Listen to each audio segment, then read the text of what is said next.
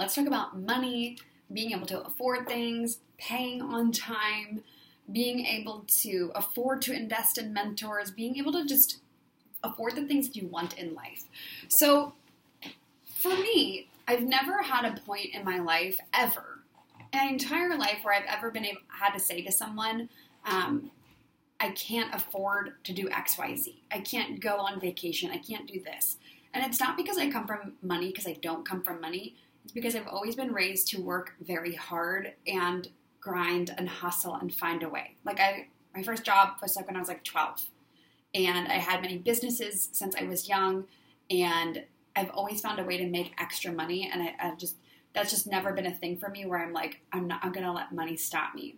And it's always really fascinating because you'll get people that are like, I guess this doesn't really happen anymore since I've grown.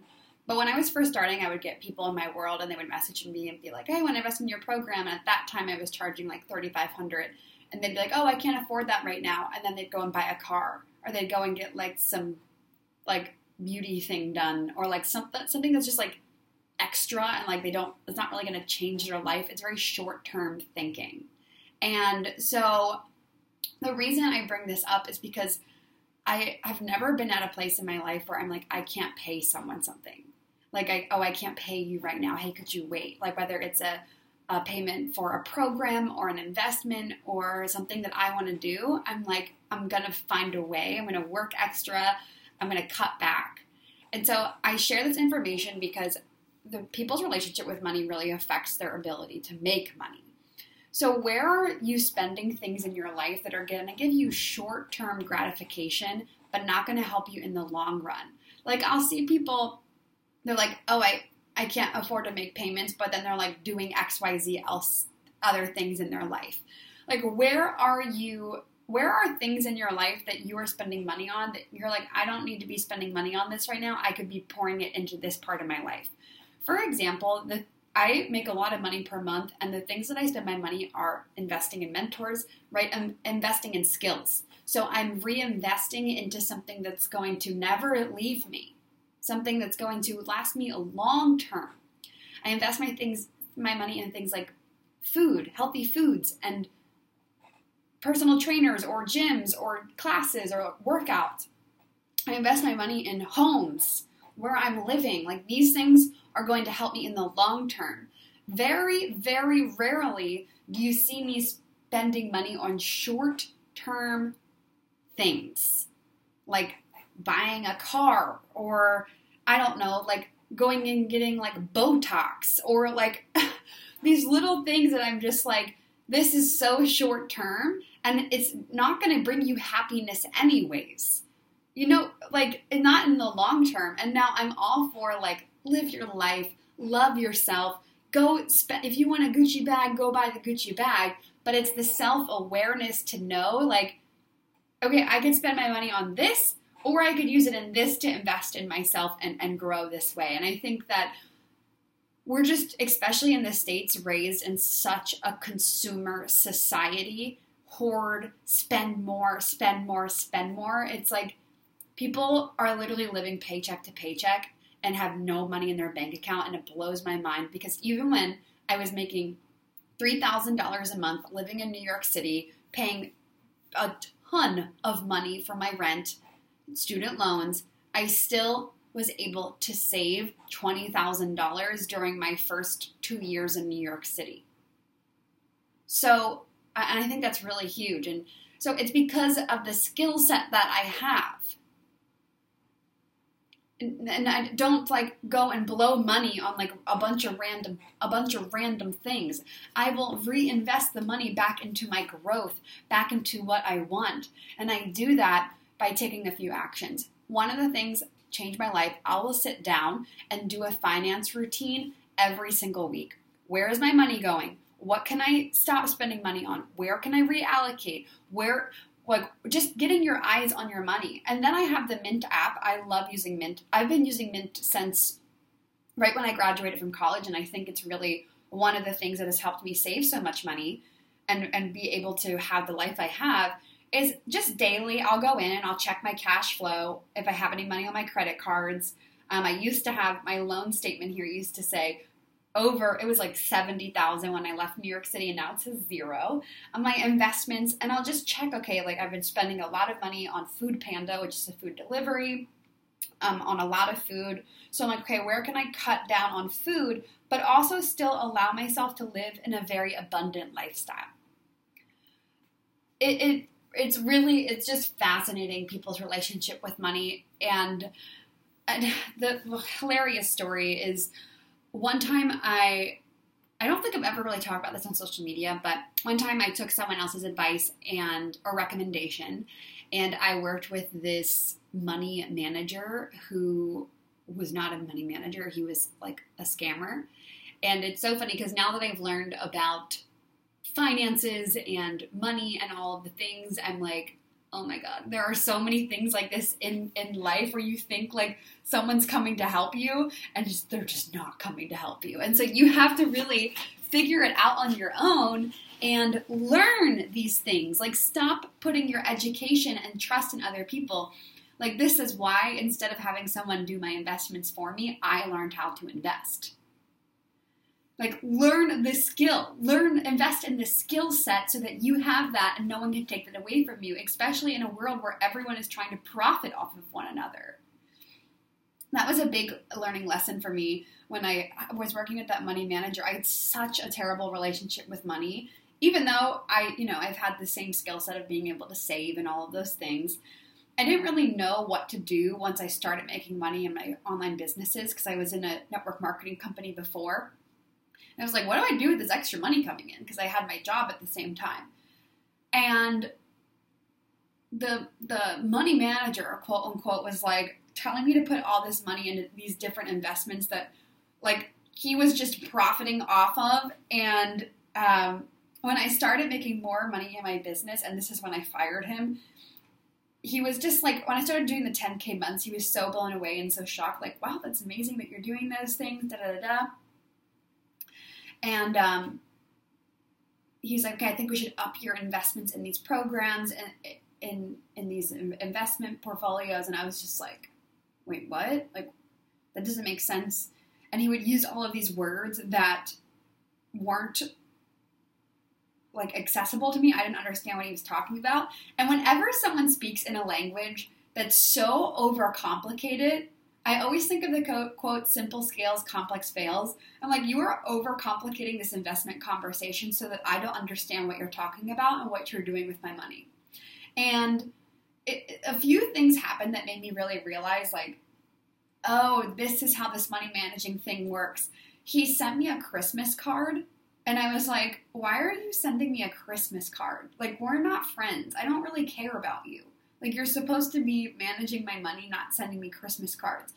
But it, it wasn't from a place of like, you, you just how like marketers will do that. Like they'll like send you things, and I think the coach client relationship is a little is slightly different.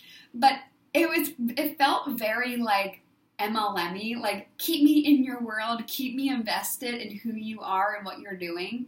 And I got on a call with him not too long after the Christmas card, and he basically like pitched me to join his team.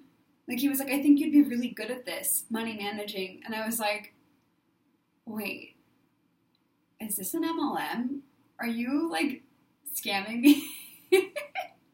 and anyway, so I ended up shutting down that whole entire account and I lost like $3,000 or something like that. I actually saved the the amount that I profited was like a dollar fifty cents after I had invested three thousand dollars, which I just think is so hilarious. And um, I had, you know, now like with my investment since I learned a skill, like I've made more than that and invested less money. So it's just funny how that how that stuff works, and I think that you know, you just got to take ownership and laugh situations like that off. Like, I don't blame him. I'm not mad at him. I don't, I'm not mad at the person that recommended them to me. You know, it's, it's like you just got to take ownership of your life and recognize that like, these are just learning situations. And you have to be able to laugh them off and just go learn the skill. Like if you don't understand something, go learn how to invest. Go go just understand basic finances. Go understand credit. Go learn. Go read. There's so many books. There's so many videos, courses, programs, whoever. And honestly, you guys, just just sitting down and looking at your bank account every single day will change your life. It will change your relationship with money. And um, it'll change your ability to invest in people, to be able to, you know, never be that person that's like, oh, well, I'm broke. Like, I just don't want to be around those people because people that say I'm broke, they got a victim mindset all the way down to the core. I don't want to be around those people. And even before I even had my own business, it was the same. It was the same type of thing. Like, just you're not a victim. Go make some money. Go get a job. Go apply for things. And then their next excuse is like, oh, I can't find a job. Really? No, you're just not resourceful enough. Oh, the market's scarce right now. No, it's not. No, it's not. You're just not resourceful enough. You're not thinking enough. You don't believe in yourself. I was able to find so many jobs when I quit. When I quit my nine to five job, I got a lot of online gigs. I could go find a million for you right now. Are you willing to do what it takes? That's just that's just the case. Most people aren't. So it's like go educate yourself. Go find a way to make it happen. Even when I was making like $3,000 a month in my business, I still hired a personal trainer.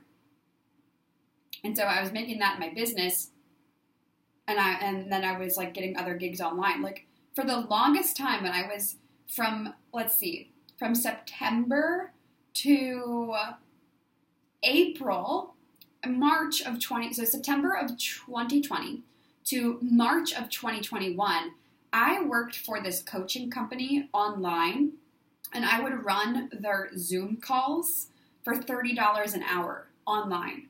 So what I would do is I thought this was a really super cool gig, and it was for me at the time because I could make like a thousand dollars in a week. So from Costa Rica, I would run on one side of my laptop, I would run their online events, and it was really cool because it was like coaching. So it was learning about coaching and leadership and, and, all of those things. But then on the other side, you know, I'd have my camera off while the, the things were running, and I was getting paid thirty dollars an hour. I was working on my sales page. I was working on content. I was working on developing. And I think it's like again, people just aren't resourceful. That's the real issue that you're running into. It's that you're not thinking like how can I how can I use this situ- situation that I have right now? Where are there parts in your life where you can budget in your business? Even when I lived in New York City and I had a totally different mindset and I was selling supplements for a network marketing company, I would work my business on the subway. And so in between jobs, because I worked full time, part time job, dance, try to hang out with friends, work out, and a network marketing company, I would work my business on the subway. And so literally in between stops, when because underneath the ground you didn't have Wi-Fi. So in between stops, I would like place orders or message people or DM people or talk about the pro or talk about the products. And then um, I for that one of the jobs I had, I had a lot of traveling around New York City. And so I was constantly, while I was traveling between job to job for the company, I was selling supplements or networking with people or talking or working my business.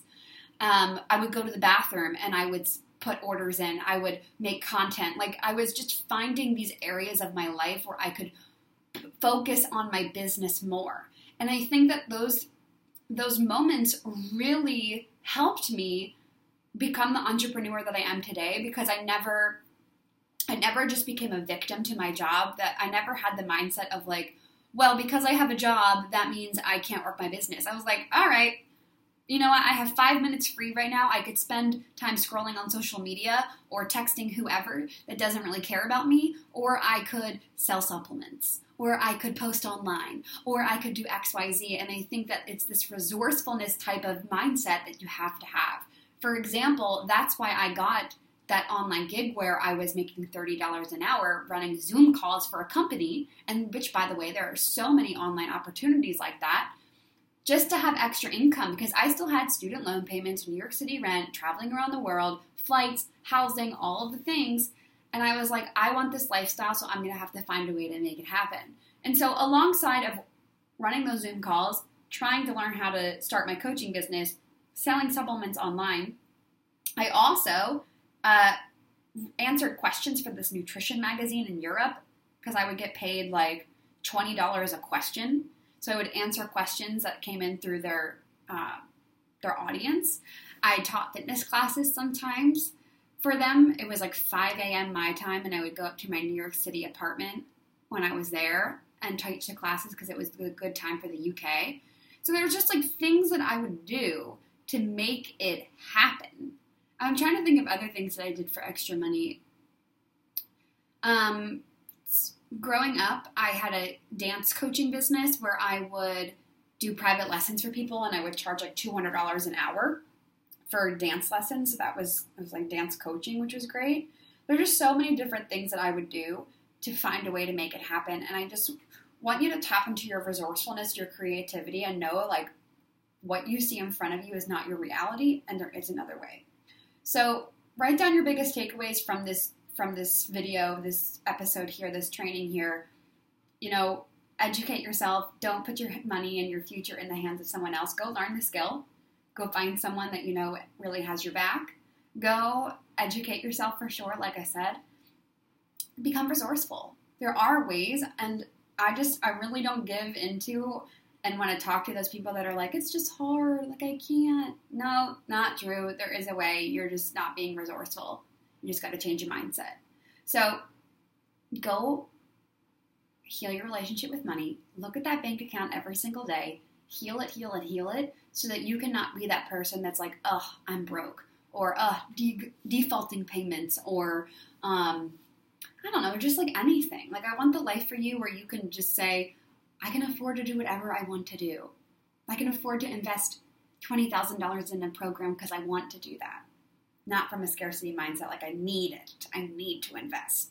You know what I'm saying? Okay, Queen, I will see you in the next one.